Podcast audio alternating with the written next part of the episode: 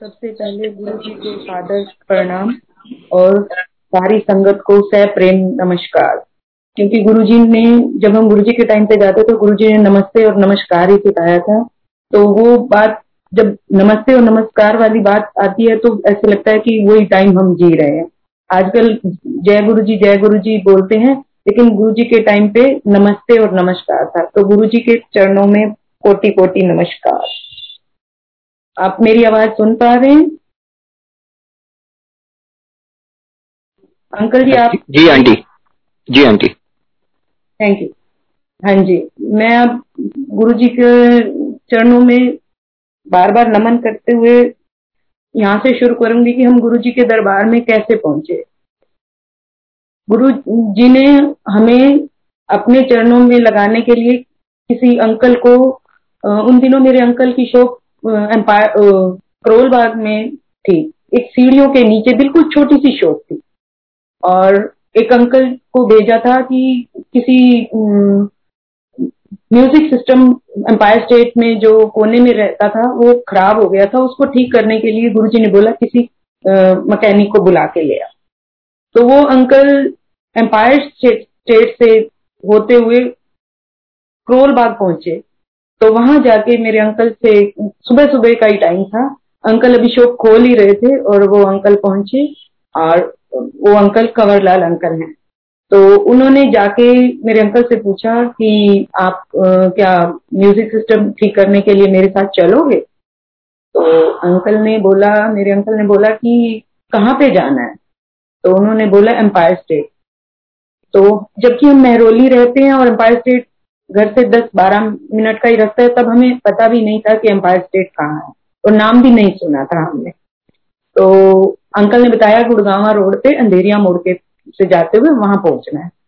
तो अंकल जी ने कहा, मेरे अंकल जी ने कहा कि वो तो मेरे घर के बिल्कुल पास है, और मैं इतनी दूर शॉप पे आया हूँ धूप बत्ती कर लेता हूँ, फिर चलता हूँ आपके साथ। इतने आप मार्केट घूम लो।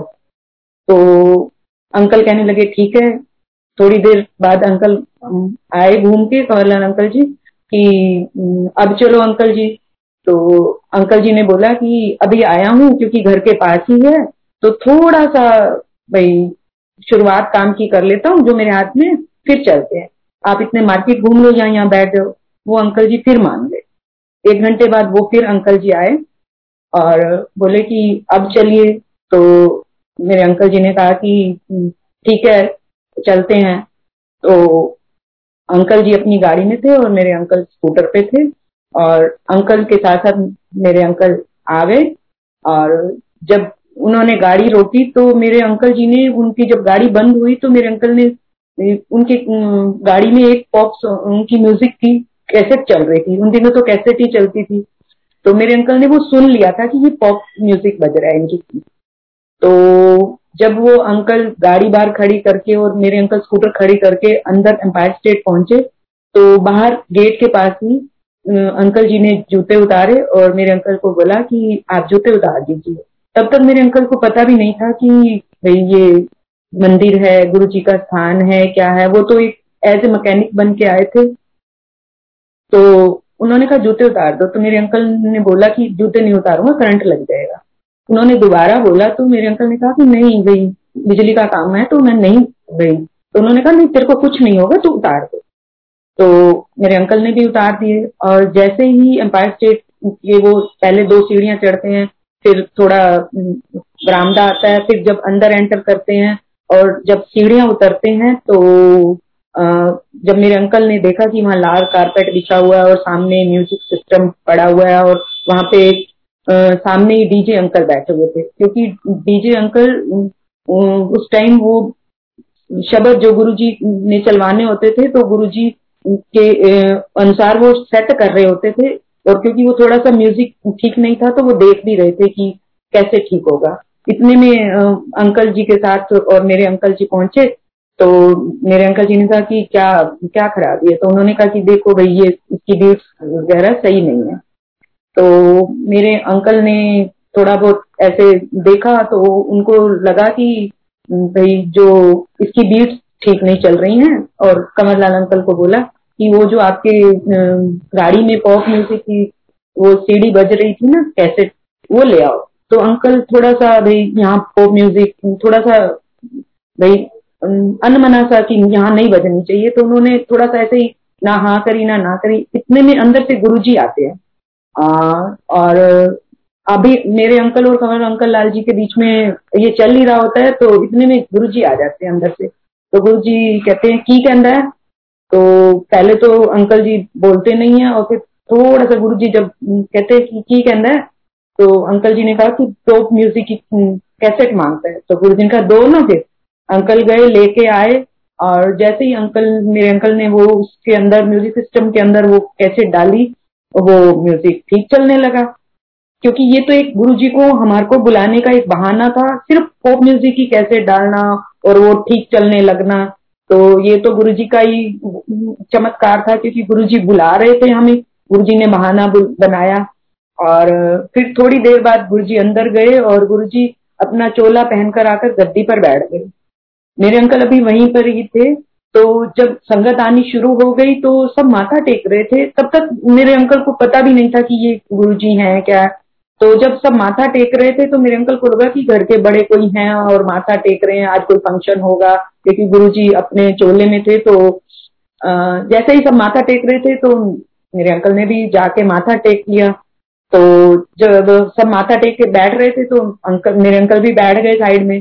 तो गुरुजी ने पूछा कि ठीक हो गया म्यूज़िक सिस्टम तो मेरे अंकल ने कहा हाँ जी भाई साहब, हो गया।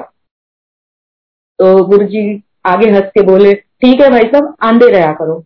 तो अंकल को लगा कि तब गुरु जी ने जब भाई साहब जवाब दोबारा दिया तो अंकल के मन में गुरु जी ने ऐसा वो घुमाया कि अंकल को लगा, मैंने क्या कह दिया? तो अंकल ने चरण पकड़ लिए कि मेरे से गलती हो गई। गुरु जी क्योंकि तब तक एक आदि संगत इधर उधर कुछ आपस में बोल रहे थे तो वो गुरु जी सुन लिया तो मेरे अंकल ने गुरु जी के पैर पकड़ के बोले गुरु जी माफ़ कर दो। तो गुरु जी ने कहा, नहीं भाई साहब, हो गया, कोई गल नहीं आंदे रहा करो, आंटी नु नाल लेके आना। तो उस दिन अंकल मेरे वहीं पे शब्द सुने, लंगर खा के आए, और जब रात को घर आए तो हम सब सो रहे थे, क्योंकि सब बारह बज चुके थे। तो आते ही अंकल ने सबको जगाया और क्योंकि जो अंकल जी वहाँ से फील करके आए थे, जो देख के आए थे, जो गुरु जी ने आनंद दिया था तो सबको आते ही बताया। तो हम सबने भी कहा कि हम सुबह सब चलेंगे। क्योंकि उन दिनों हमारे घर में बहुत ज़्यादा मेजर एक्सीडेंट बड़े भाई साहब का हुआ हुआ था तो बहुत परेशान थे दो बेटियों का, भाई साहब का। बहुत ज़्यादा फैमिली सारी फैमिली ऐसे डिस्टर्ब थी क्योंकि ठीक ही नहीं हो रहे थे। तो ये था कि चलो कुछ कुछ तो ठिकाना मिला जो हम दर दर भटक रहे हैं, आज क्या था भगवान ने हमारी सुन ली। सुबह हुई तो हम सब लोग भाई साहब व्हील चेयर पे थे तो उनको जैसे तैसे गाड़ी में बिठा के हम गुरु जी के दरबार में पहुँचे और गुरु जी को माथा टेका, लंगर वंगर खाया और आ गए। और फिर ऐसे ही दो तीन महीने हो गए और संगत से सुना कि बोलना नहीं है गुरु जी अपने आप भाई बात नहीं करते हैं गुरु जी अपने आप ही ब्लेस कर देते हैं। दो तीन महीने हो गए दरबार में जाना, फिर सिलसिला शुरू हुआ तो जाते ही रहे, जाते ही रहे। तो पर हम जब जाते थे, देखते थे कि गुरु जी के दरबार में बहुत पहुँचे हुए लोग आते हैं और हम लोग तो छोटे हैं, शायद इसलिए गुरु जी हमसे बात नहीं करते हैं। तो हम पीछे जाके बैठ जाते थे, लेकिन मन में एक होता था कि घर में दुख है कि गुरु जी कोई बात कर लें हमसे। तो लेकिन दो महीने के बाद एक दिन संगत में बैठी हुई थी तो गुरु जी ने इशारा किया।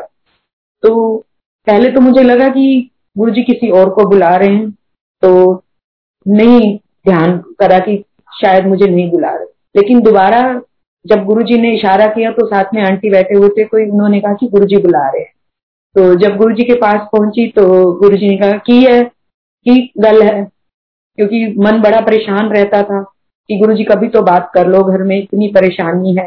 तो गुरु जी ने उस दिन बुलाया और पूछा तो मैंने बताया कि इस तरह गुरुजी कई भाई साहब का एक्सीडेंट हुआ हुआ है, ठीक नहीं हो रहे हैं। तो गुरु जी ने कहा, कल तांबे का लोटा लेके आ जाए तो हम तांबे का लोटा अगले दिन लेके गए गुरु जी ने ब्लेस करके दिया और फिर गुरु जी ने इशारा किया कि वही आंटी से समझ लो, सामने जोशी आंटी जी खड़े थे। तो उन्होंने समझाया कि इस तरह से जल्दी पीना रात को भर के रखना और आधा सुबह उठ के पी लेना, आधा नहाना तो वो जैसे जैसे करते गए, भाई साहब ठीक होते गए। और इस तरह से हम गुरु जी के पास जाते रहे। तो जब हम जाते थे तो मैं, मेरे को बड़ी वो रहती थी कि मैं सबसे आगे जाऊँ। मैं ये भी नहीं देखती थी कि अंकल मेरे पीछे हैं, चलो अंकल आगे हो जाएँ और मैं पीछे हो जाऊँ। नहीं, ऐसा कुछ नहीं था। सिर्फ़ मुझे ये लगी रहती थी कि गुरु जी के पास जाना है बस। और जब मैं आगे गुरु जी के पास आगे होती थी तो गुरु जी ना पीछे से ही अंकल को जैसे संगत को पता है, हाथ से इशारा करके ऐसे भाई, चलो, हो गया। तो अंकल को माथा भी नहीं टेकने देते थे और अंकल बाहर चले जाते थे। और मैं माथा टेक के आती थी तो मैंने कहा, भाई, मैं साइड में हो रही हूँ। तो अंकल ने माथा टेक लिया होगा, लेकिन अंकल बाद में बताते कि गुरु ने मुझे तो पीछे से इशारा करके भगा देते तो ऐसे चलता रहा। एक बार गुरुजी ने बड़ी ज़ोर से, जब मैं माथा टेक रही थी और अंकल पीछे थे तो गुरुजी ने बड़ी ज़ोर से डांटा। चल भाग जा, कहाँ से आ जाते पता नहीं चल चल के कहाँ से आ जाते तो क्योंकि उस दिन बड़ी तेज गुरु जी ने बोला था तो थोड़ा हम जैसे रोने का आँसू भी आ गए तो कि हम थोड़े छोटे हैं, हम इतनी उसमें नहीं है तो गुरु जी ने हमें डांट दिया, क्योंकि गुरु जी के दरबार तो इतना रोयल है, ऊँचे लोग आते हैं, बड़ी पहुँची हस्ती आती है। लेकिन जैसे ही हम रोने के उसमें थोड़े से रुआसे होके बाहर निकल रहे थे तो संगत ने हमें साइड में ले जाके हमें समझाया कि आप लकी हो कि गुरुजी ने आपको डांटा, आपको नहीं डांटा। आपके जो कर्म है, जो आपके ऊपर बला है, गुरुजी ने उनको टाला है। क्योंकि गुरुजी जिसको भी ऐसे कहते हैं, गुरुजी उनके तो सिर्फ़ कहने से कर्म काट देते हैं। तुमको तो कह दिया, लेकिन कईयों को तो भोगना पड़ता है तो तुम तो लकी हो। तो उसके बाद से जब भी गुरु जी सिर्फ़ ये होता कि गुरु जी डांट दे, या हंस के बोले, या किसी संगत से भी बात करते थे और गुरु जी की आवाज़ कानों में पड़ती थी तो उस दिन हम इतना खुश होते थे कि आज हमने गुरु जी की आवाज़ सुन ली। तो इस तरह से हम गुरु जी के पास जाते रहे। तो और जा, ऐसे जाते रहे तो थोड़े दिनों बाद ही ना गुरु जी ने बच्चों को लाने के लिए मना कर दिया।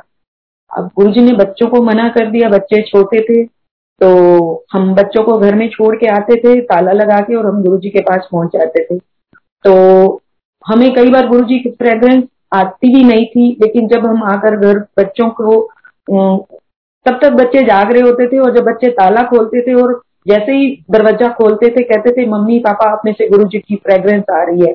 लेकिन हमें तो उस दिन नहीं आई होती थी। लेकिन ये गुरु जी का कहना होता था कि जो घर बैठे हैं, तुम एक भी आ जाते हो तो घर बैठे बाकियों को ब्लेसिंग हो जाती है। तो गुरु जी ऐसे बच्चों तक अपनी ब्लेसिंग पहुंचाते। तो इसी तरह से छह महीने हो गए बच्चे ने रोज कहना कि मम्मी, पापा, आज गुरु जी से पूछ लेना कि बच्चे ले आए। लेकिन गुरु जी ने मना किया हुआ है तो रोज बच्चों को कह देना कि आज आज पूछ लेंगे, आज पूछ लेंगे। तो ऐसे ही छह महीने बीत गए। जैसे ही एम्पायर स्टेट के बाहर वाले गेट पे होते थे तो सब भूल जाता था। गुरु जी की फ्रेग्रेंस इतनी होती थी कि पीछे बच्चे छोड़ के आए हैं, क्या है? सब भूल जाते थे। तो बस गुरु जी का आनंद लेते थे, आ जाते थे तो बच्चे पूछते थे तो हमने कहा कि मौका ही नहीं मिला। एक दिन बड़े बेटे ने बड़े जिद करके कि नहीं, मम्मी, आज तो गुरु जी को ज़रूर कहना, नहीं तो मैं अगली बार आपके साथ चलूँगा। तो उस दिन गुरु जी ने भी याद दिलवाया और हमें भी याद रहा तो हमने गुरु जी से पूछा कि गुरु जी बच्चे बहुत कहते हैं कि आपके दर्शन करने हैं। तो गुरु जी ने कहा, नहीं, ऐसे नहीं लिया नहीं भाटी माइंस बड़ा मंदिर है ना, वहाँ ले जाना, सोमवार के दिन। तब हमें पता भी नहीं था कि भाटी माइंस में भी बड़ा मंदिर है और भाई और सोमवार खुलता है। तो गुरु जी की इस तरह से आज्ञा हुई और हम फिर बच्चों को लेकर सोमवार वहाँ बड़े मंदिर जाते थे। इस तरह से मंदिर जाते रहे तो गुरु जी ने पहले तो हमारा संगत सेवादार से कहलवाया कि हफ़्ते में एक बार, शुक्रवार के दिन। तो फिर दो तीन हफ़्ते तो गए, लेकिन मन नहीं लगता था, क्योंकि जब भी हम हफ़्ते में चार दिन होता था तो किसी भी दिन जब भी चले जाते थे, चारों दिन चले जाते थे तो हमने एक दिन किसी की सिफारिश से कहलवाना चाहा तो लेकिन गुरु जी ने डांट के हमारा पंद्रह दिन कर दिया। पंद्रह दिन शुक्रवार।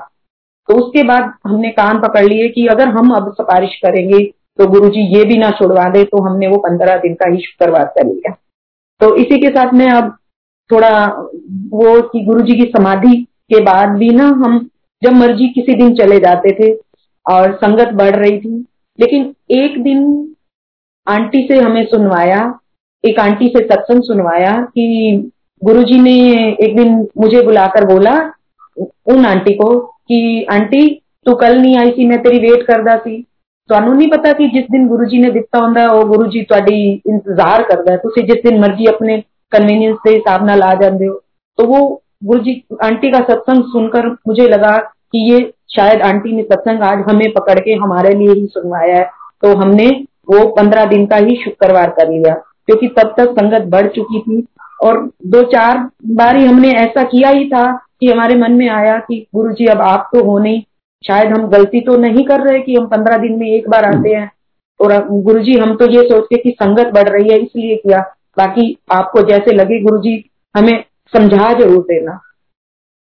दो तीन महीने भी हमने ऐसे किया होगा कि फिर मंदिर में अनाउंस होना शुरू हो गया कि संगत बढ़ रही है, संगत अपना अपना दिन निश्चित कर ले। तो वो गुरु जी ने हमें इंडिकेट दे दिया था कि जो मेरे टाइम का है, आप फॉलो कर रहे हो, वो ठीक है। तो हमने वो पंद्रह दिन का शुक्रवार ही किया। इस तरह से गुरु जी अपने संगत को इंडिकेट करते रहते हैं, अपने टाइम से भी और चोला छोड़ने के बाद भी। तो गुरु जी के टाइम पे जब बड़े फ़ंक्शन हुआ करते थे तो मंदिर में बड़े फंक्शनों की सेवा होती थी। तो गुरु जी का हुक्म था कि जो सेवादार हैं, वो अपने घर से ही सेवा के टाइम पे अपने घर से ही लंगर बना के लाएँ, टिफ़िन लेके आए और सेवा करें और लंगर खाएँ। तो वो हम सब ऐसे ही सेवादार आपस में बना के ले जाते थे और खाते थे। तो एक दिन जब सेवा हो गई, हम लंगर करके घर वापिस आने लगे तो गुरु जी का फ़ोन आया अनिश अंकल को कि जो सेवादार आए हुए हैं, उनको बोलो कि चले जाएँ, क्योंकि पंजाब से संगत आई हुई थी। गुरु जी ने कहा था कि वो पंजाब की संगत आई है, वो अपना सत्संग शेयर करेगी, और जीतू अंकल को मिला हुआ था कि वो सत्संग शेयर करेंगे, और जीतू अंकल उसको राइट करेंगे तो हमें लगा कि हम आज आए हुए हैं तो हम भी सुन लेते तो बहुत गुरु जी की कृपा हो जाती। तो इतना कहकर हम सब संगत अपना सामान इकट्ठा कर ही रहे थे कि गुरु जी का दोबारा फ़ोन आता है। कोई गल नहीं, जो संगत सेवादार आई हुई है, उनको भी बोलो कि वो भी रुक जाए। तो गुरु जी का बड़ा थैंक्स किया कि चलो गुरु जी ने हमारी सुन ली। और फिर जब, फिर गुरु जी का फ़ोन आया कि जो संगत पंजाब की है, पहले उनको लंगर कराओ और फिर सत्संग सुनवाना। तो वो जो पंजाब से संगत आई थी, जो नीचे बेसमेंट में लंगर हॉल है, वहाँ पे बिठा के उनको लंगर करा रहे थे। तो हम साइड में बैठ गए थे कि सत्संग सुनना है। तो बड़े वाला बेटा बाहर खेल रहा था तो भागते भागते आया। तब वो बहुत छोटा था। तो भागते हुए आया अंदर मेरे पास। जब देखा कि सामने लंगर हो रहा है तो बच्चे हैं, लंगर को देख के उसने बोला, मम्मी, मुझे भी भूख लगी है, लंगर खाना मैंने कहा, नहीं बेटा, अभी हमने खाया है। और अभी थोड़ी देर में घर चलेंगे, फिर खा लेना। तो अभी वो कह के बाहर भी नहीं गया था कि गुरु जी का दोबारा फ़ोन आता है कि जो संगत बैठी है, सेवा करने आई थी, उनको भी लंगर कराया जाए।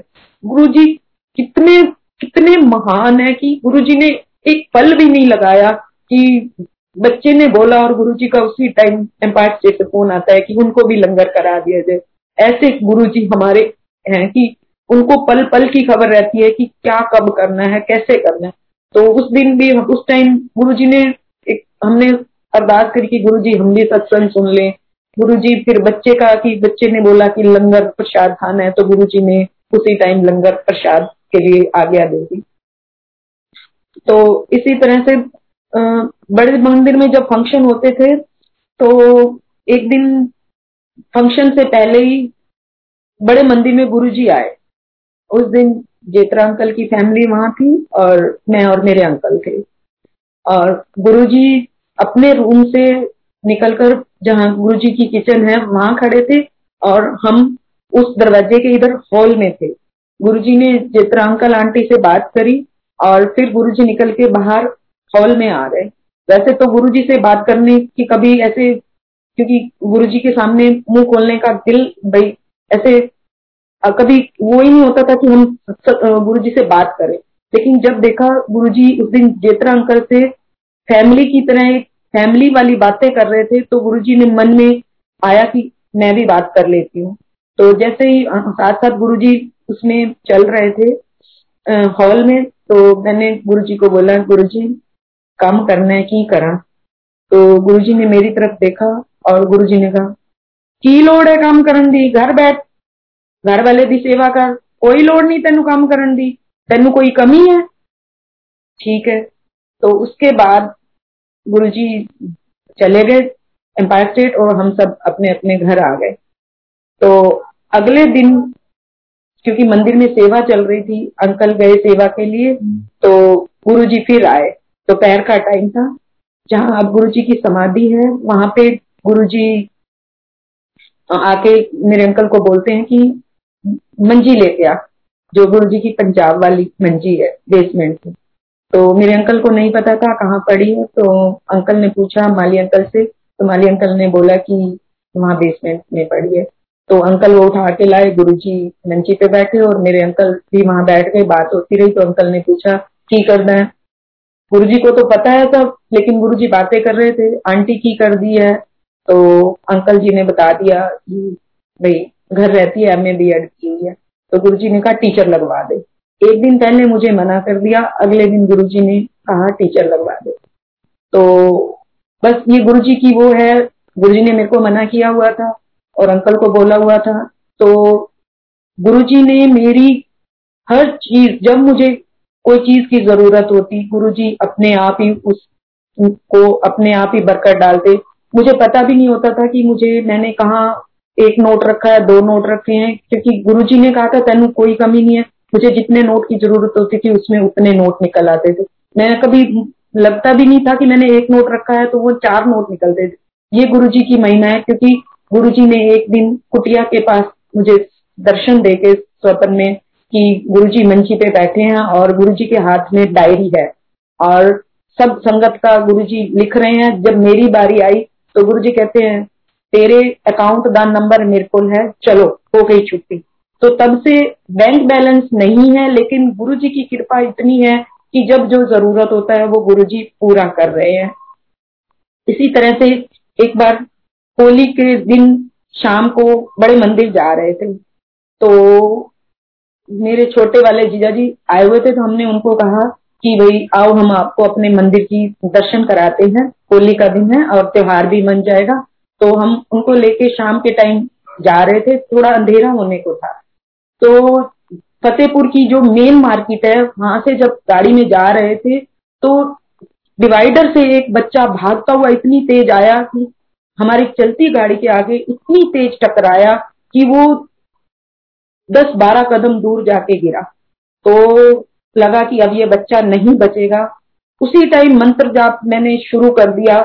मेरे हाथ पैर कांपने लगे और अंकल को भी डर लगा, क्योंकि वो इलाका ऐसे है कि अगर कोई आके हमें पकड़ के मार भी देगा तो फैमिली तक पता भी नहीं चलेगा कि हम कहाँ गए। मैंने बिल्कुल एक मिनट भी सांस ना लेते हुए गुरु जी का मंत्र जाप शुरू कर दिया और वो बच्चा दस बारह कदम दूर गिरा था और अंकल गाड़ी से बाहर निकल रहे थे तो मैंने अंकल को बोला, मत जाओ। अंकल बोले, नहीं। मैंने कहा, यहाँ वो आपको छोड़ेंगे भी नहीं। अंकल बोले, नहीं। जो कुछ भी होगा देखा जाएगा।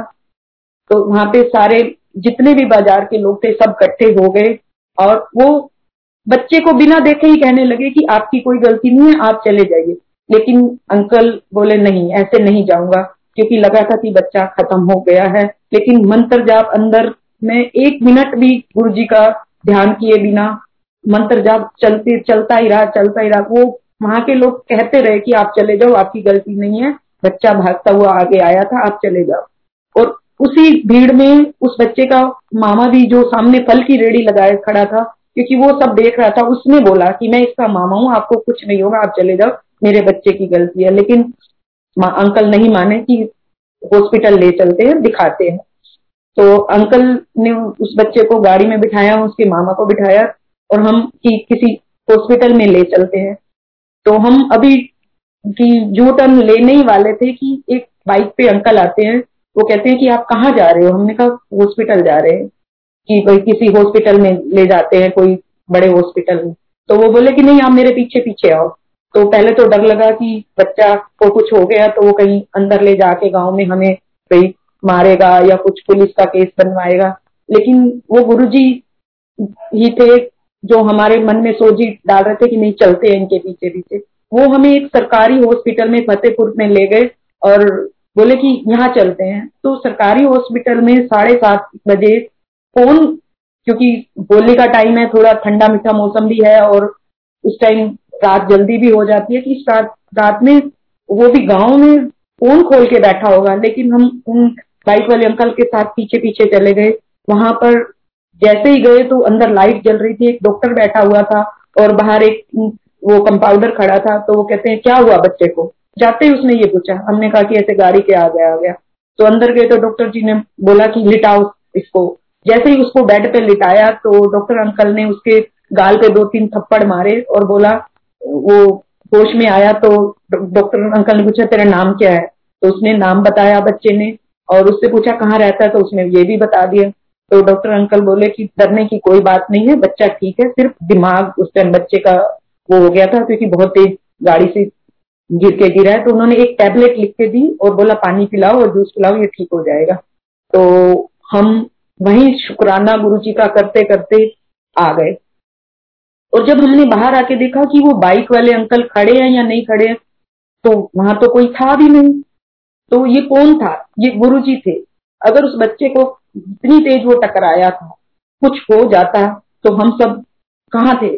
किसी घर वाले को भी नहीं पता होना था, क्योंकि उस टाइम जब वो टाइम इतना वहाँ पर बसावट भी नहीं थी और इतना ये जो मार्केट है, ये भीड़ भी नहीं थी स्ट्रीट लाइट भी नहीं हुआ करती थी इतनी तो ये गुरुजी ने खुद आके हमें ये बाद में रियलाइज़ हुआ कि वो जो बाइक पे आए थे, वो गुरुजी थे।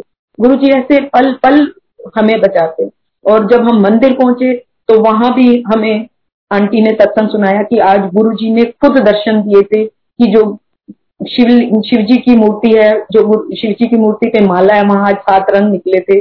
और तो गुरु जी ने एम्पायर स्टेट से आंटी को फ़ोन करके बोला था, देखा, आज मैंने अपने उसमें से सातों रंग की तुम्हें होली खिलाई। तो वो गुरु जी तो पल पल हमारे साथ रहते हैं। गुरु जी ने इस तरह से वो दर्शन देके कि अगर तुम कहीं प्राइवेट जाओगे या इधर उधर जाओगे, बच्चे को कुछ हुआ नहीं था तो केस बन जाता, लेकिन गुरु जी ने इतने छोटे में वो टाल दिया।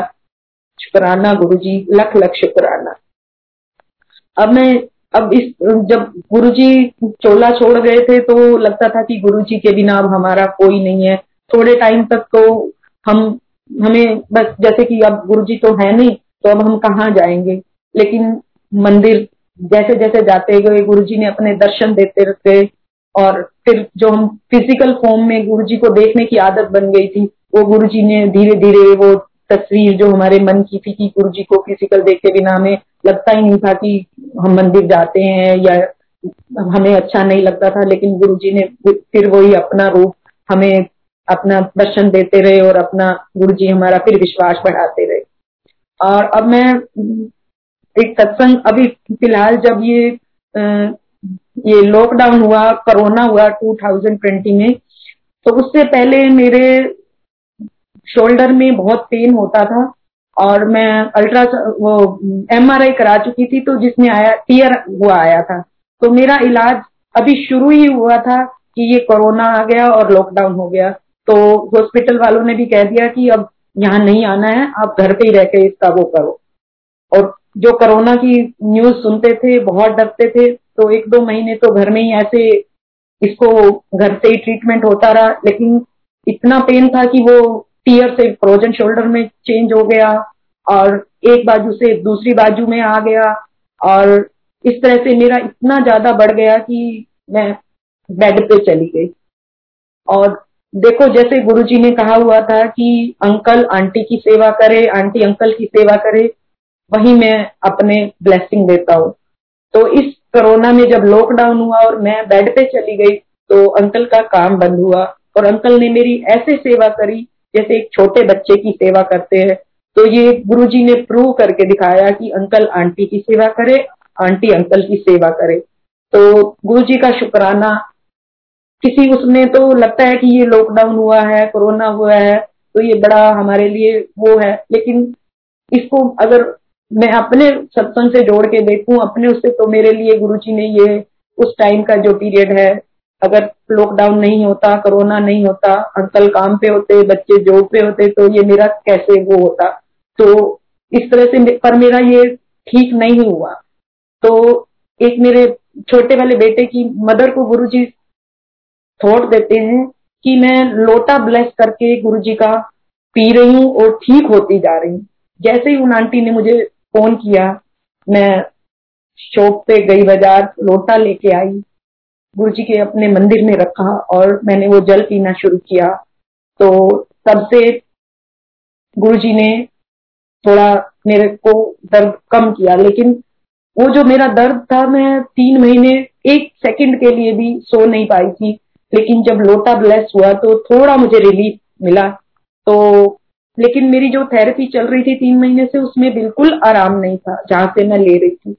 लेकिन वो बेटे के फ्रेंड की मम्मी ने जब ये लोटा के लिए बोला तो फिर उन्होंने पंद्रह दिन बाद मुझे बोला कि तुझे जिस थेरेपी से आराम नहीं आता, एक बार मैं जिससे थेरेपी कराती हूँ, उस डॉक्टर का नंबर देती हूँ, उसको एक बार दिखा लो। मैंने उन आंटी से नंबर लिया, उन थेरेपी वाले अंकल को फिजियोथेरेपी वाले अंकल को बुलाया। तो उन्होंने पहले तो जैसे ही वो घर आए, मेरे को बोले, हाथ ऊपर करो, मैंने हाथ करा। उन्होंने कहा, तुझे तो कुछ भी नहीं है, ये तो दस परसेंट है। तो आपको तो कुछ भी नहीं है। जब उन्होंने दस परसेंट बोला तो मैंने अपने अंकल को बोला कि इसकी फ़ीस भले ही कितनी है, लेकिन जो दस परसेंट बोला है ना, ये गुरु जी ने ही भेजा है, क्योंकि गुरु जी कहते थे, मैं दस परसेंट कटवाता हूँ, नब्बे तो मैं माफ़ कर देता हूँ। और उन्होंने बोला आपका तो चौदह पंद्रह थेरेपी में ही ठीक हो जाएगा, जबकि मैं तीन महीने से एक दिन भी बिना नागे मैं ये थेरेपी करा रही थी। तो ये चौदह थेरेपी में ही मैं ठीक हो गई। और जैसे गुरु जी कहते हैं कि मेरी बाजू में जो मैं लोटा शुरू किया था तो वो मेरा जो दर्द दोनों बाजुओं में था तो गुरु जी जैसे कहते हैं ना कि थोड़ा कहीं थोड़ा कहीं देके ऐसे, क्योंकि मैं बाजुओं से बहुत परेशान हो चुकी थी। तो जब मैं घर के आसपास वॉक करती थी तो मुझे पहले राइट टाइम टांग में थोड़ा कुत्ते ने काटा, लेकिन थोड़ा काटा, पूरा नहीं काटा। और फिर ऐसे ही करके जब मैं थेरेपी लेती थी तो दूसरी टांग पे मेरे को गर्म पानी की बोतल का पूरा बैग खुल गया। लेकिन वहाँ मुझे जो जैसे गर्म कोई चीज़ गिरती है तो छाले हो जाते हैं, वहाँ छाले नहीं हुए। तो गुरु जी ने ऐसे एक शोल्डर से दूसरे शोल्डर एक टांग से दूसरे टांग में तो गुरु जी ने ऐसे मेरा करके ये कटवाया। तो गुरु जी का शुक्राना कि जो मन में था कि गुरु जी अब है नहीं तो क्योंकि अभी भी कभी कभी मन डोल जाता है। जब दुख आता है, तब बहुत डोल जाते हैं कि गुरु जी अब आप कहाँ हो? मेरे को इतना दुख है, लेकिन गुरु जी ने वो आके मेरा ठीक किया। तो शुक्राना गुरु जी लख लख शुक्राना शुक्राना Guru ji thank you thank you Guru ji सत्संग तो बहुत है, दोबारा मौका मिलेगा तो गुरु जी आपके गुणों का बखान ज़रूर करूँगी ज़रूर करूँगी। शुक्राना मेरे दाता शुक्राना शुक्राना। जय गुरु जी। आंटी। आंटी आपसे रिक्वेस्ट करेंगे आप एक दो और सत्संग शेयर करना चाहे तो कर सकते हैं प्लीज़ हाँ जी हाँ जी हाँ जी। जी आंटी। हाँ जी। Thank you uncle thank you thank you Guru ji का आश्रम। हाँ जी। बहुत बहुत धन्यवाद। हाँ जी। जी। हाँ जी। मेरे बड़े बेटे की जो गुरुजी ने गुरुजी की बख्शीश है गुरुजी ने एडमिशन कराया था उसका।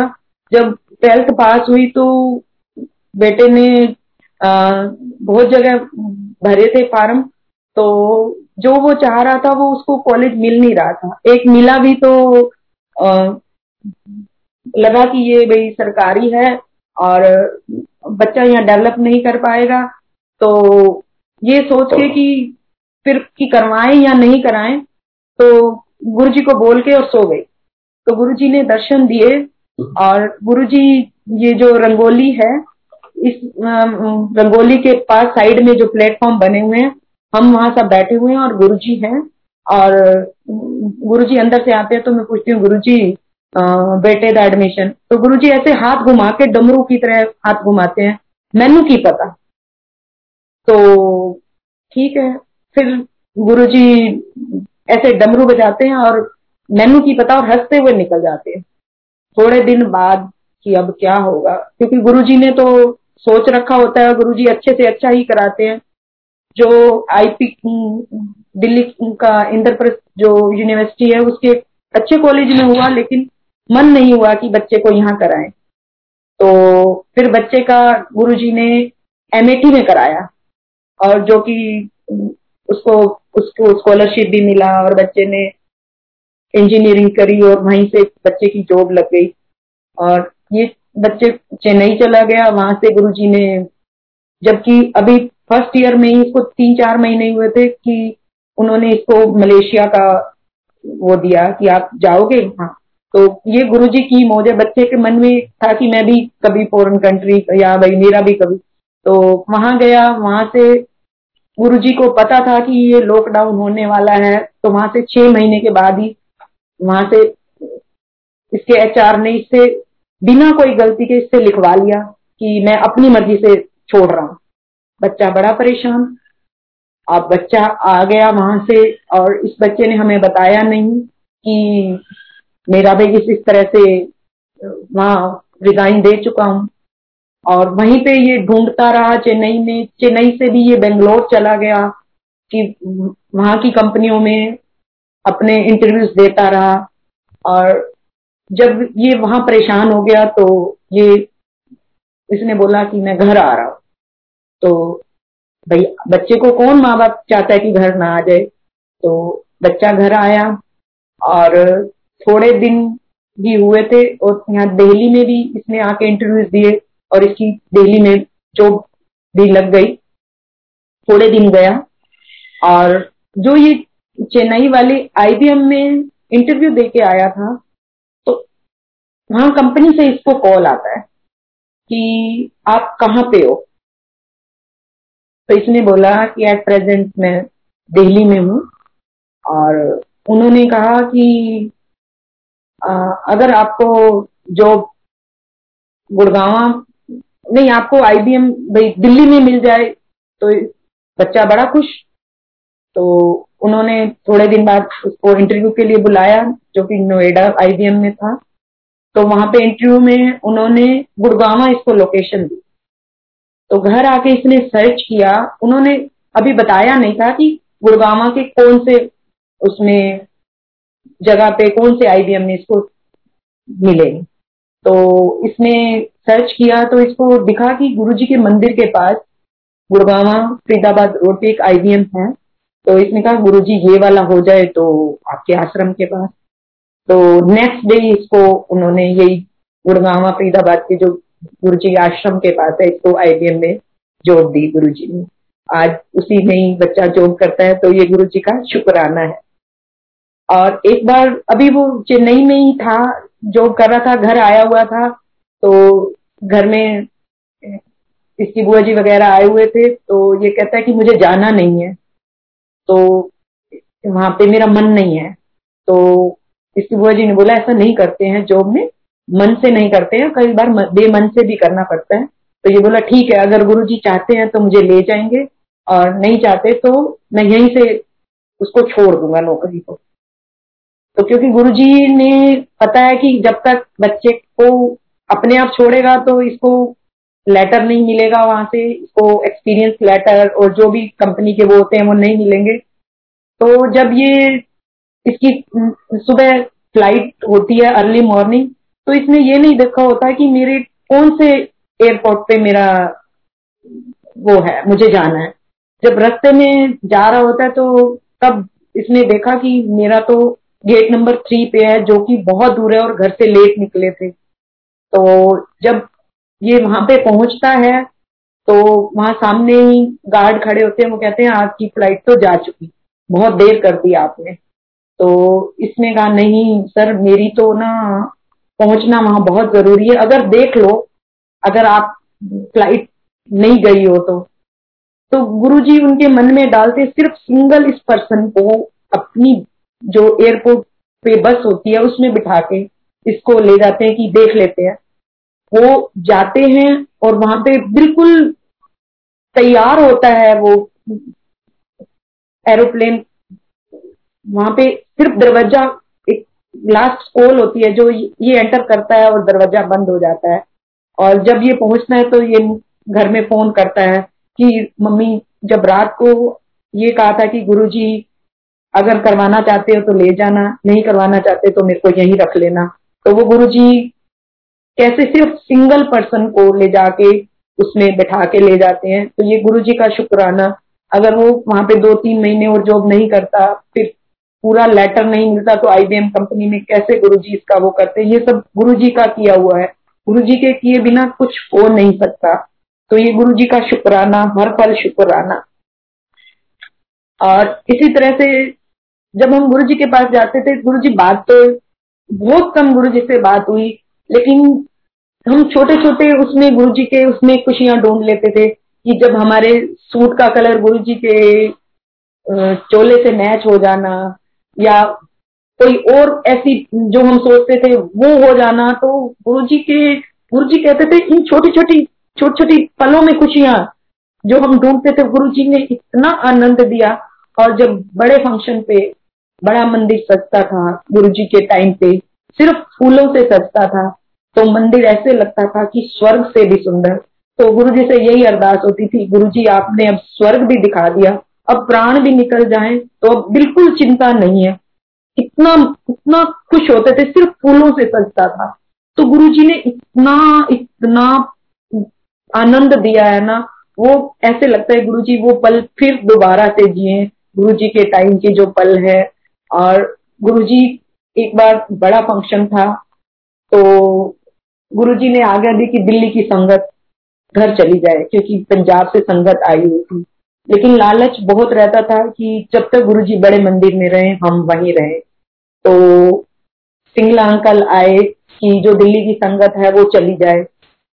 अब गुरुजी का हुक्म है मानना भी ज़रूर है लेकिन अंकल सेवा में लगे होते थे तो अं, अंकल एक बार कह के गए हम फिर वहीं बैठे गए दोबारा अंकल गुरुजी ने भेजा तो फिर कहना ही पड़ा गुरु जी ड्राइवर अंक, अंकल को बोला कि गुरु जी से कहो हमारे ड्राइवर तो यहाँ पे हम घर कैसे जाएँगे? तो फिर गुरु जी ने तिबारा फिर कहलवा के भेजा कि जो सेवा में लगे वो बैठे रहे बाकी संगत चली जाए। तो इस तरह से गुरु जी छोटी छोटी अरदास सुनते थे क्योंकि अंकल सेवा में होते थे तो घर जा भी नहीं सकते थे। तो वो जो जीने का मज़ा था ना, वो गुरु जी को सिर्फ़ देख के ऐसे लगता था गुरु जी को निहारते रहे, बस निहारते रहे और कुछ भी ना हो। खिड़की में से, इधर दरवाजे में से तो बस ये गुरु जी ने जो आनंद के पल दिए, उन्हीं को याद कर करके इतना कई बार खुश होते हैं, कई बार गुरु जी को याद करके आँसू भी निकल जाते हैं, लेकिन शुक्राना गुरु जी जो आपने पल दिए, उनको याद करके ये जो ज़िंदगी बीत रही है, शुक्राना शुक्राना गुरु जी एक बार यही बड़ा फ़ंक्शन था तो पहले तो लंगर बहुत ले जाते थे, उस दिन बचा हुआ लंगर बांट दिया जाता था कि संगत ले जाए। उस दिन मन में सोचा कि आज तो लंगर लेके नहीं जाऊँगी, क्योंकि फिर घर जाता है, गर्म करना पड़ता है और गुरु जी का आदेश होता था कि गर्म नहीं करना है। तो जब गुरु जी से आज्ञा लेके जा रहे थे तो गुरु जी ने कहा, दोबारा लंगर खा के जाए, लंगर लेके जाए। भाई, फिर बाहर जाके घूम घाम के, फिर गुरु जी के दर्शनों के लिए आके बैठ जाते थे कि आज तो मन में कि नहीं लेके जाऊँगी। फिर जब गुरु जी की आज्ञा लेने फिर जाती तो गुरु जी ने उस दिन तीन बार बोला कि लंगर खा के जाए, लंगर लेके जाए। तो अब तो मना नहीं किया जा सकता। और तब उस टाइम लंगर बनता भी यही जहाँ बाहर गाड़ियाँ खड़ी होती हैं, वहीं पे ही बनता था और वहीं पे ही लंगर सर्व होता था। तो अब जब मेरी बारी आई, क्योंकि अंकल सेवा करते थे तो सुबह के तीन या चार बज चुके थे, तब वहाँ पे कोई संगत भी नहीं थी। और एक दो जो लंगर बनाते थे, वो थे सिर्फ़। जाते हुए भी मुझे डर लग रहा था। अब मेरे पास कोई वो सामान भी नहीं था कि मैं लंगर ले सकूँ। तो मेरे को एक जब जल पी के बोतल खाली पड़ी थी मैंने वो ही उठाई। मैंने कहा, आज मैं लंगर गुरु जी ने बोला तो आज तो मैं मिस करना ही नहीं, क्योंकि गुरु जी ने तीन बार बोला। और ये सुना हुआ था, जब गुरु तीन बार बोल देता है तो उस बात को टालना नहीं चाहिए। तो मैंने वो बोतल में दाल प्रसाद डाला तो वो जो वहाँ पे अंकल लंगर बना रहे थे, उन्होंने कहा कि ये दूसरी सब्ज़ी प्रसाद भी है, ये भी है। तो मैंने कहा, मेरे पास तो कोई बर्तन नहीं है। मैं तो गुरु जी ने कहा है तो वो गुरु जी का हुक्म मानने के लिए, इतने में एक अंकल आते हैं और इतनी बड़ी बड़ी थैलियाँ पाँच पाँच लीटर की थैलियाँ लेके आते हैं और कहते हैं, आंटी, इसमें लंगर लेके जाओ।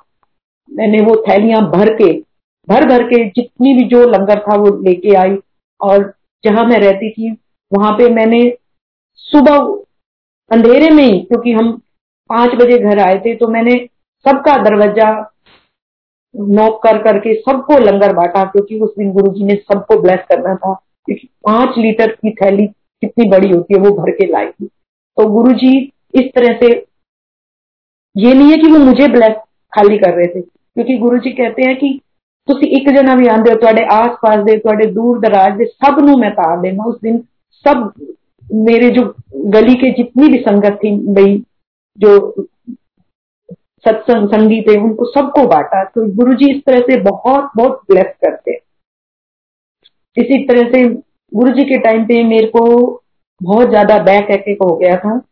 और मैंने बहुत इलाज कराया, लेकिन ठीक नहीं हुआ। तो गुरु जी के पास जाते थे तो वहीं मुझे एक आंटी मिली और उन्होंने मुझे बताया कि इस इस तरह से मेरी बैक अटैक हुई थी और मैं विकासपुरी जाती थी, वहाँ मैग्नेट थेरेपी है तो वहाँ से ठीक हुई। तो मैंने उनसे पता लिया और वो आंटी भी मेरे साथ, क्योंकि गुरु जी की संगत कभी किसी चीज़ के लिए मना नहीं करती। गुरु जी ने कहा है यही परिवार है। वो आंटी मेरे साथ तीन चार दिन जाते रहे, मुझे वहाँ ले जाते रहे और मैंने वहाँ थेरेपी कराई तो मैं ठीक हो गई। तो गुरु जी के चोला छोड़ने के बाद एक दिन गुरु जी दर्शन में आते हैं और मुझे गुरु जी लिटाते हैं और गुरु जी खुद कुर्सी पे बैठे हैं और गुरु जी मेरे बैक पे प्रेस कर रहे हैं और पंजाबी में बोलते हैं कि आज तक मैं तेन ठीक कर देता हूँ अगर तू झटका ना खाए नहीं तो ठीक नहीं होएँगी। सुबह उठी मुझे थोड़ा थोड़ा तो याद था कि इस तरह से कुछ रात को हुआ। तो लेकिन कनेक्ट नहीं कर पा रही थी कि वो कौन था। लेकिन जब वो गुरु जी की वो पंजाबी वाली लाइन आई तो मैंने कहा, ये गुरु जी आए थे। तो वो दिन है और आज का दिन है गुरु जी की ब्लेसिंग से मुझे कभी पेन नहीं हुआ। बिल्कुल ठीक हूँ शुक्राना गुरु जी शुक्राना शुक्राना गुरु परिवार का शुक्राना गुरु जी शत करना कोई गलती हो गई तो क्षमा करना शुक्राना।